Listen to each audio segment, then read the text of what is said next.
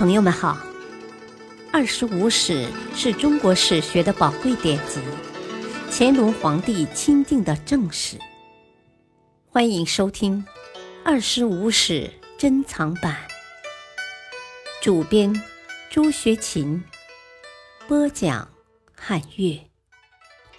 第三部《后汉书》传记第四：窦融、马援。二，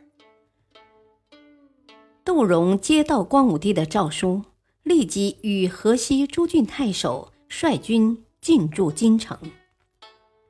起初，更始时，先灵枪封和朱重杀京城太守，占据京城。韦敖派人向封和赠送物品，并与之结盟，打算利用羌人的武装。窦融进军京城，大破封和，斩首千余级。由于光武帝当时尚未出兵，窦融又退回张掖。光武帝为奖励窦融出兵之功，诏令右扶风修理窦融父亲的坟茔，并贡献祭品。光武帝还多次派人向窦融赠送各地的美味食物。于是，两统使人杀死韦敖的使者张玄，与韦敖断绝了关系。河西诸将皆放弃了韦敖授予的将军头衔。建武七年（公元三十一年秋），韦敖发兵攻安定，光武帝准备亲征陇右，先与窦融约定出兵日期，后因下雨，道路断绝。而且韦敖也已退兵，光武帝便决定停止西征。窦融当时已至姑臧（今甘肃武威），奉光武帝之诏退兵。窦融担心光武帝久不出兵，便上书称韦敖之众听说东汉大军西征，河西诸军兵与之配合，士气低落。韦敖部将高峻等人已准备迎降，汉军放弃西进，高峻又犹豫不决。韦敖则扬言东方有变，西周豪杰再度依附韦氏。窦融说自己孤立无援，夹在韦敖、公孙述之间，处境十分困难，催促光武帝迅速发兵。建武八年（公元三十二年夏）。光武帝亲征韦敖，窦融率步骑数万，与汉军会于高平第一城（今宁夏固原）。窦融先派人询问觐见皇帝的礼仪，由于当时戎马孔总及事情紧急仓促，东汉文臣武将往往忽视礼仪。光武帝对窦融之举颇为赞赏，向百官宣告此事。于是设宴招待窦融等河西将领，给他们以特殊的礼遇，拜窦融弟友为奉车都尉，堂弟氏为太中大夫。光武帝与窦融共同进军，韦敖大败，陇右城邑皆降。光武帝推崇窦融之功，封窦融为安丰侯，食邑四县。封窦友为显亲侯，河西诸将也都封侯。光武帝班师，遣窦融等人还镇河西。窦融因兄弟均受爵位，又久镇河西，担心引起光武帝的猜疑，屡次上书请求光武帝派人取代他的职位。光武帝回信对窦融加以安慰。要求他继续率领军队坚守河西，直到全国统一之后，光武帝才下诏让窦融与河西五郡太守进京。窦融等人东行，辽左宾客相随，车千余辆，牛马不计其数。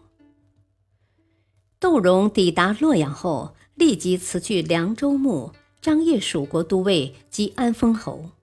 但光武帝保留了他的侯爵。光武帝召见窦融，使其居诸侯之位，赏赐丰厚，京师为之倾倒。数月后，光武帝任命窦融为冀州牧，仅十余日，又升迁大司空，列为三公之一。窦融认为自己并非光武帝的旧臣，入朝之后地位却在一般功臣之上，每日被召见，言行举止非常谦恭。光武帝与他的关系也因此愈发亲密。窦融谨小慎微。一直心怀不安，多次辞让爵位，并通过侍中金谦向光武帝表达忠诚。窦融屡屡求见光武帝，反复要求辞职，都遭到光武帝的拒绝。建武二十年（公元四十四年），窦融因大司徒代赦犯罪而受牵连，光武帝不得已将其免职。二十一年。窦融加位特进。二十二年，代殷兴行卫尉事，特进如故，又兼领将作大将。当时窦融弟友为城门校尉，窦氏兄弟并典进军，地位十分显要。窦友死后，光武帝怜惜窦融年老力衰，派中常侍中业者即窦融卧房。强迫其饮食。窦融长子穆娶宗室女内皇公主，代窦友为城门校尉。窦穆的儿子勋，即窦融的孙子，娶光武长子东海王江之女比阳公主。窦友之子固，娶光武女聂阳公主。明帝即位。以窦融唐植林为护羌校尉。窦氏一族一人为公，两人封侯，三人娶公主，四人为两千担官职，显赫一时。祖孙数人的官府邸舍，在洛阳城中鳞次栉比，奴婢数以千计。东汉初年，外戚功臣中，无人可与相谋。永平二年（公元五十九年），窦林有罪被处死，明帝因此屡次下诏严厉责备窦融，并引前朝外戚窦婴、田公之事，警告窦融不要重蹈覆辙。窦融十分惶恐，被迫回家养病。一年多后，窦融辞去卫尉之职。窦融久居显要地位。年老后，其子孙多骄纵犯法。窦融妻子穆甚至逼迫六安侯刘须离婚，改娶穆的女儿。